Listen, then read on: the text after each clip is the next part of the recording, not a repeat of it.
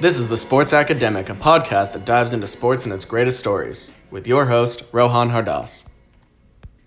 Hi, everybody. Welcome to today's episode of The Sports Academic, and I want to share with you the chance I got to spend an evening, listen to, and learn from the great George Raveling. For those of you who don't know who George Raveling is, he played at Villanova from 1957 to 1960. He was one of the first African-American men to receive a scholarship to play sports at Villanova, and after his playing career in college, he went on to the NBA for a couple years, but in 1963, he would return to his alma mater and be a coach as an assistant from 1963 to 1969. In 1969, he went to take the assistant coaching job at Maryland under Lefty Driesell, who is currently still one of his best friends and mentors. After a stint in Maryland, Raveling went out west to Pullman, Washington, and became the head coach of the Washington State Cougars. He coached there from 1972 to 1983. In 1983, he left for a three-year stint in Iowa before returning to the Pac-12 in 1986 to coach USC until his retirement in 1994. Alongside his coaching career in college, he was the assistant coach of the U.S. men's Olympic team that won gold in 1984 and bronze in 1988. That team consisted of Michael Jordan, Patrick Ewing, Steve Alford, Chris Mullins, and Sam Perkins, just to name a few players.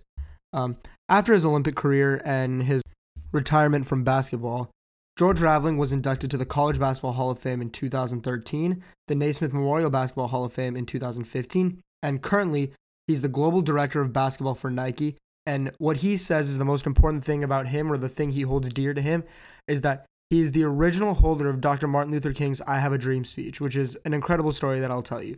So George Raveling was in Washington the day that Dr. Martin Luther King was supposed to give his speech, and one of the officers asked Raveling and a teammate if they wanted to be security guards for Dr. King.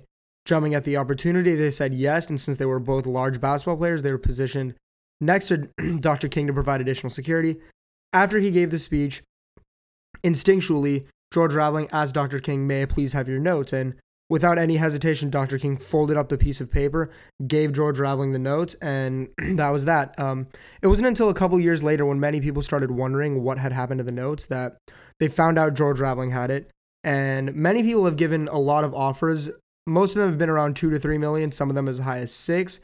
He had many people appraise the document, and a lot of them said that the document is priceless, and he believes the document itself is priceless, and that is why he refuses to sell it. And no matter how much people are offering him, he said he's not going to sell it. He wants to keep it as a piece of history, and more than likely will give it to a museum later on in his lifetime. But back to a little bit more about that evening we met. He was at USC to give a speech on relationships and how to build long-lasting relationships, and also he wanted to touch up on how important he thinks learning is his relationship with Michael Jordan and how Michael Jordan ended up being a Nike athlete. The story goes as follows. Coach Raveling was Michael Jordan's coach in the 1984 Olympics, and all throughout his college career, Jordan was adamant about signing with Adidas once he entered the NBA. While many people had tried to convince Jordan otherwise, he was very firm in his belief that no matter what happens, I will be an Adidas athlete. That's what he wanted to do. He always liked their style. So a bunch of George Raveling's friends actually worked at Nike at the time, and they were trying to get George Raveling to convince Michael Jordan to become a Nike athlete. And this is where the relationship building comes in, because after months and months of knowing each other and building a good relationship with each other, Raveling was able to convince Jordan to at least take a meeting with the Nike executives. So when they had an off day in Los Angeles during the Olympic training, Michael Jordan said to Raveling that he would go and take the meeting, but not to expect anything, because no matter what Nike would offer him, Jordan was very convinced that Adidas would match it, because they were very adamant on Jordan being their client. So as the story goes, Jordan would go to the meeting with the Nike executives, and Nike had a radical offer. They said they were going to make Michael Jordan the face of the brand. They were going to make him his own signature shoe, and that no other company was going to match it. Jordan, in sight, thought that no matter what Nike did, Adidas would match it. So he went and he took the offer sheet to Adidas with the concept of the signature shoe, and they actually didn't accept it. They said that they weren't going to compromise the Adidas brand because no athlete at the time had a signature shoe, and they weren't sure if Michael Jordan should have been the first one. So long story short, then Michael Jordan would end up signing with Nike and creating the first Nike signature shoe, which got fined for a couple seasons before the NBA would finally allow it to happen. But that's where George Raveling says is one of his best relationships, was the fact that they were able to change together. They were able to change the basketball landscape because they knew each other, and Jordan trusted George Raveling that he wouldn't lead him down the wrong path. And who knows what would have happened if they didn't have such a good relationship and Michael Jordan would have been an Adidas athlete instead of a Nike athlete. It totally could have changed how the basketball landscape plays out in the long run. Does Nike become as big of a company? Does Adidas take over as a basketball juggernaut? So a lot of big things happened because of the relationship they had together. And to this day, Raveling and Jordan joke about who took a chance on who. Did Michael Jordan take a chance on Nike by going to the meeting and finally accepting the offer? Or did Nike take a chance on Jordan by giving him the opportunity to become the first athlete who had a signature shoe? The reason I love this story and its relationship towards what Coach Raveling talked about is that the way they got to know each other was organically just through basketball, but Coach Raveling is a very personable person, and he always wanted to know more about you. He genuinely was a person who cares about you and was more than willing to learn. So he knew what Jordan wanted, and he wouldn't pester him, but he strongly suggested, and eventually Jordan was able to cave in a little bit and take Raveling up on his advice, which turned out to be probably one of the best decisions he's ever made. The overarching theme of the lecture that night was relationship building and education, and Raveling said there are two really main relationships that you'll ever have in your life. Number one, and the most important, is a relationship you have with yourself. You have to know yourself, know what you stand for, your morals, your ethics, your values, because if you don't know yourself, you will truly never get to know anybody else, which is the second main relationship, is your relationship with others. Because Coach Raveling knew himself very much to his core, he knew exactly what he was about.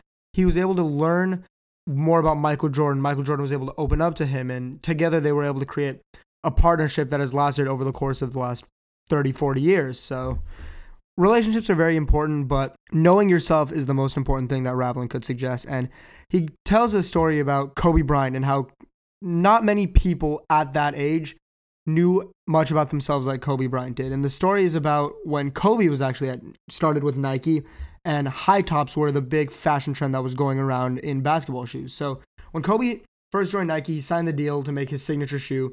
And when he was touring the factory, all the Nike executives were showing him all the high tops they had made for him. So the first sets of Kobe high tops. But a little bit later on, after the high tops, he decided that he didn't want to wear high tops anymore. He wanted to wear low tops. He thought they were nicer. He thought they were more comfortable, and he wanted to switch. Nike executives were not happy because they felt like nobody would wear low tops. There wasn't very much of a market for them. But Kobe believed in himself, and he believed in the way he could change the culture about how people viewed his shoes. So he was very adamant about Nike creating the low tops, I should say, and he didn't want to wear the high tops anymore. And sure enough, when the Kobe low tops came out, they were a very big success, and it opened up a brand new revenue stream for Nike, and it opened up a new channel of more creative designs that Nike didn't even think they knew about. So in terms of believing in yourself, George Raveling says that not many people at a very young age had the confidence in themselves like Kobe did to go to a big company like Nike and tell them, I'm not going to do this because I think we can do something better. On top of his signature shoes, Kobe also had the foresight to see something that many other people did not see. So in 2003, LeBron James signed with Nike as an 18-year-old. And a little bit later, a couple of years, when LeBron was a bit more of an established player, Kobe had the foresight to think, let LeBron James have the North American market and let Kobe have the Asian market, because Kobe saw the potential in Asia in terms of a Nike market for shoes. It was untapped in the sense that there were not very many Asian players in basketball in the NBA besides Yao Ming and a few others at the period in time. So Kobe felt like there was a lot of people who could be drawn to basketball that just weren't exposed to it yet. So Kobe wanted to become the face of basketball in China. And sure enough, besides Yao Ming, Kobe Bryant to this day is probably still the most popular athlete in China because of how well he was able to market himself and how well he was able to present the basketball image to a new area. And that's what Coach Raveling says about relationships. Kobe had such a good relationship with the Nike executives. He was able to say, hey guys, trust that LeBron will be able to capture the North American market just fine. I want to go over and explore the Asian market and be able to learn more about their culture so I can expand my image. So Kobe was always thinking. He always wanted to learn. He was always curious. And that's what George Raveling loved about the way he handles his relationships. Raveling says that relationships require time, creativity, energy, and equity, and that some of the most important characteristics of relationships include trust, commitment, respect, sincerity, and a willingness to listen, no matter who they are talking to or about. He always mentions the statement, is there anything I can do for you, whenever he's talking to a friend or someone new he meets or someone he wants to meet in the future, because Coach Raveling is a true believer of that. I want to help you genuinely, because if I don't want to help you, we're not going to be able to grow together, and I'm not going to be able to learn from you. You're not going to be able to learn from me. So he truly believes it when he says, what can I do for you? And he also made a point to note that whenever you offer help for someone, don't offer it not wholeheartedly. Be prepared that if the person does ask you for help, that you have to go help them because you offered. He is a man of his word, and he always wants to instill that value into the people he works with. That make a commitment to other people and trust in them, because one day you may need their help, and you want them to be there for you like you were there for them. After his discussion on building relationships, he mentioned two things. The first is the number 86,400, and the second is the fact that he never eats alone. There are 86,400 seconds in a day, and he believes that we should spend as many of those seconds learning from other people or from books, which is why he never eats alone. He believes that he can gain something from every interaction he has with people. George Raveling is 81 years old now, and throughout his life, he said he has learned more from people and books than he has on his own. He has mentors in his life, and he has people underneath him who he calls his partners, not his workers, because he believes that they are all on the same playing field and they could both benefit from being with each other. He never has lunch alone because who knows what the other person he's having lunch with has to offer you, and by eating alone, you will miss out on the chance of A, good conversation, but B, you will miss out on an opportunity to pick someone's brain, something you're interested in, or maybe you can learn something new about someone and make a new friend. So those two topics build into the overarching theme he has that education is important and is a fundamental right that we all somewhat take advantage of, and we need to stop taking advantage of. He tells a little anecdote that his grandmother used to tell him. During the plantation era in the South, many of the slave owners would keep their money in books on bookshelves because they knew slaves would not go up to the books and grab them because many slaves didn't know how to read. From that point on, when Raveling heard that story, he took reading to his core, and he always wanted to learn from books because he never wanted to be in the position that someone could take advantage of him because he is misinformed. And to this day, he tries to read multiple books a week, and he has written 2 books about the art of rebounding. And education, like I said earlier, is something that is very important to him, and he wants to ensure that everyone around him learns a lot.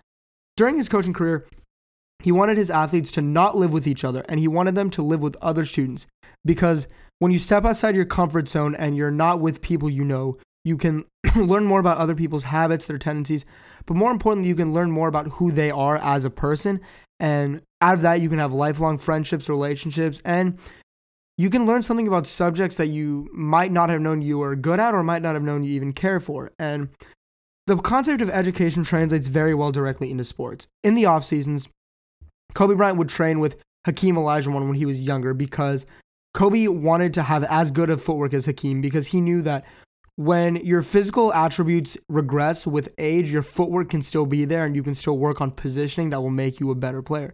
So Kobe looked at his mentors. He wanted to emulate Akeem. He wanted to emulate Jordan. And then same thing with LeBron. LeBron had the people he looked up to. And many of the current generation of players want to have that curiosity, that thirst for learning and education that Kobe had.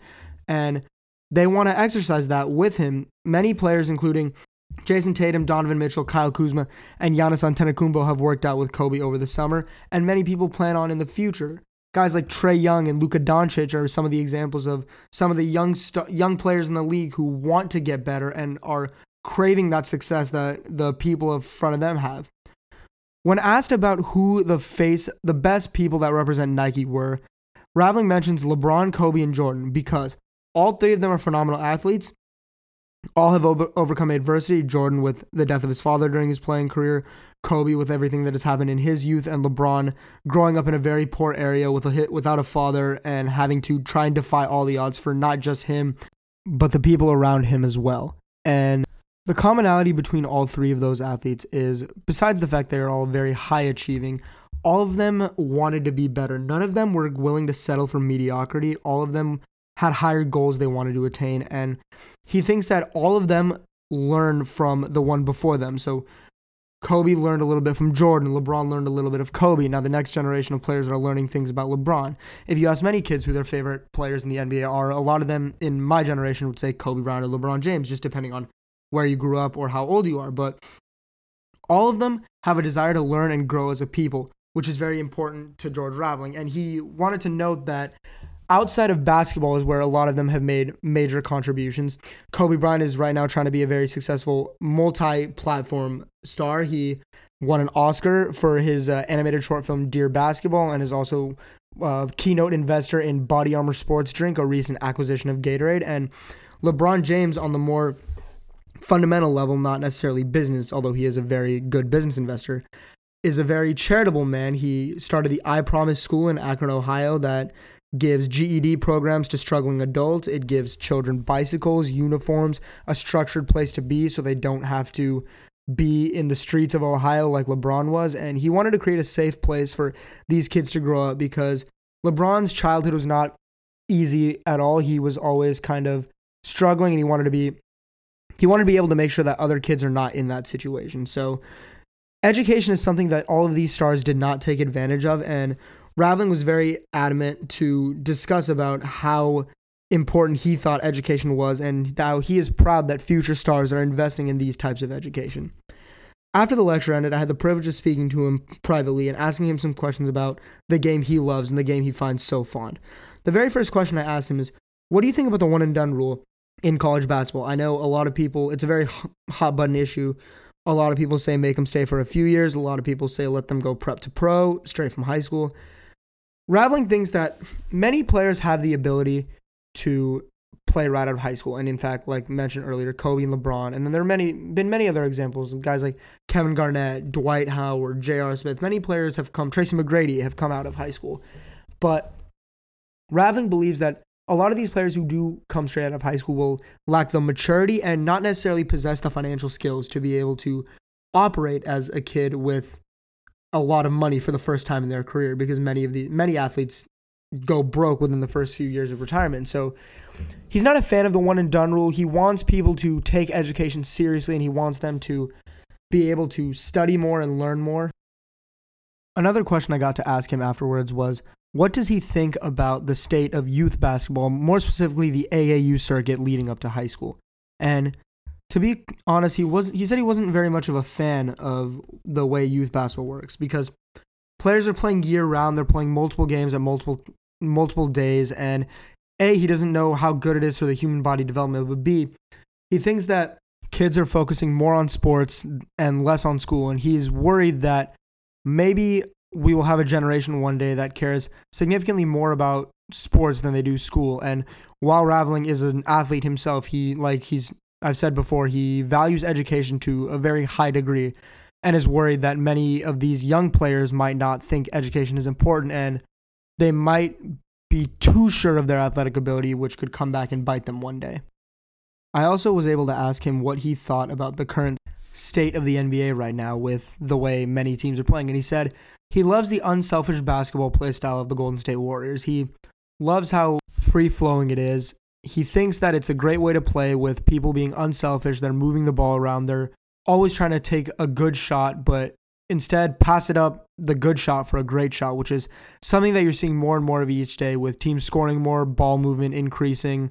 There are very few teams that play strict isolation basketball anymore, which is a good thing for the sport, because Raveling thinks if you share the ball, then you're more than likely going to be able to win more games. If you're able to out-rebound and out-pass every other team you play, more than likely your team is going to be in a position to succeed, which is why, as a coach, he always emphasized that rebounding and passing were two of the most important attributes he wanted his team to have, because he felt those were two of the very most necessities to be able to stay competitive.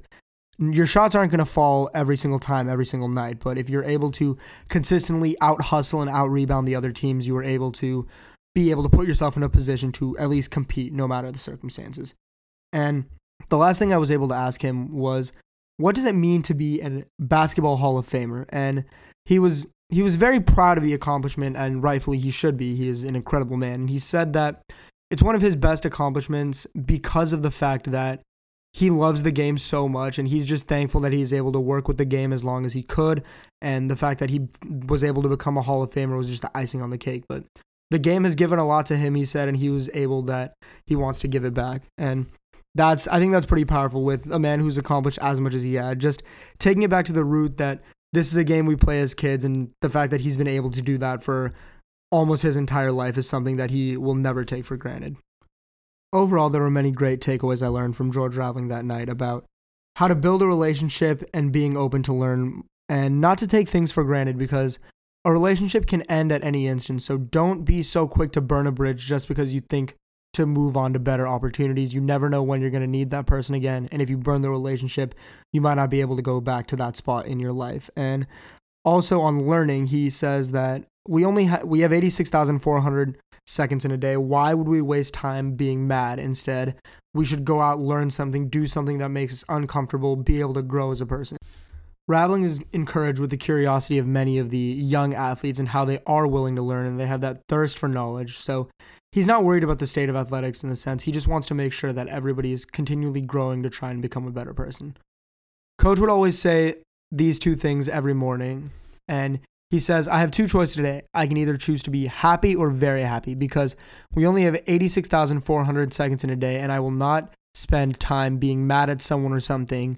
Instead, I will try to be happy and I will try to learn more and grow as a person. So I hope you guys enjoyed the recap of Raveling. Please definitely look more into him, as I think he is a very influential man and someone we could all learn a lot from. I will put his social media handles in the description as well as my own.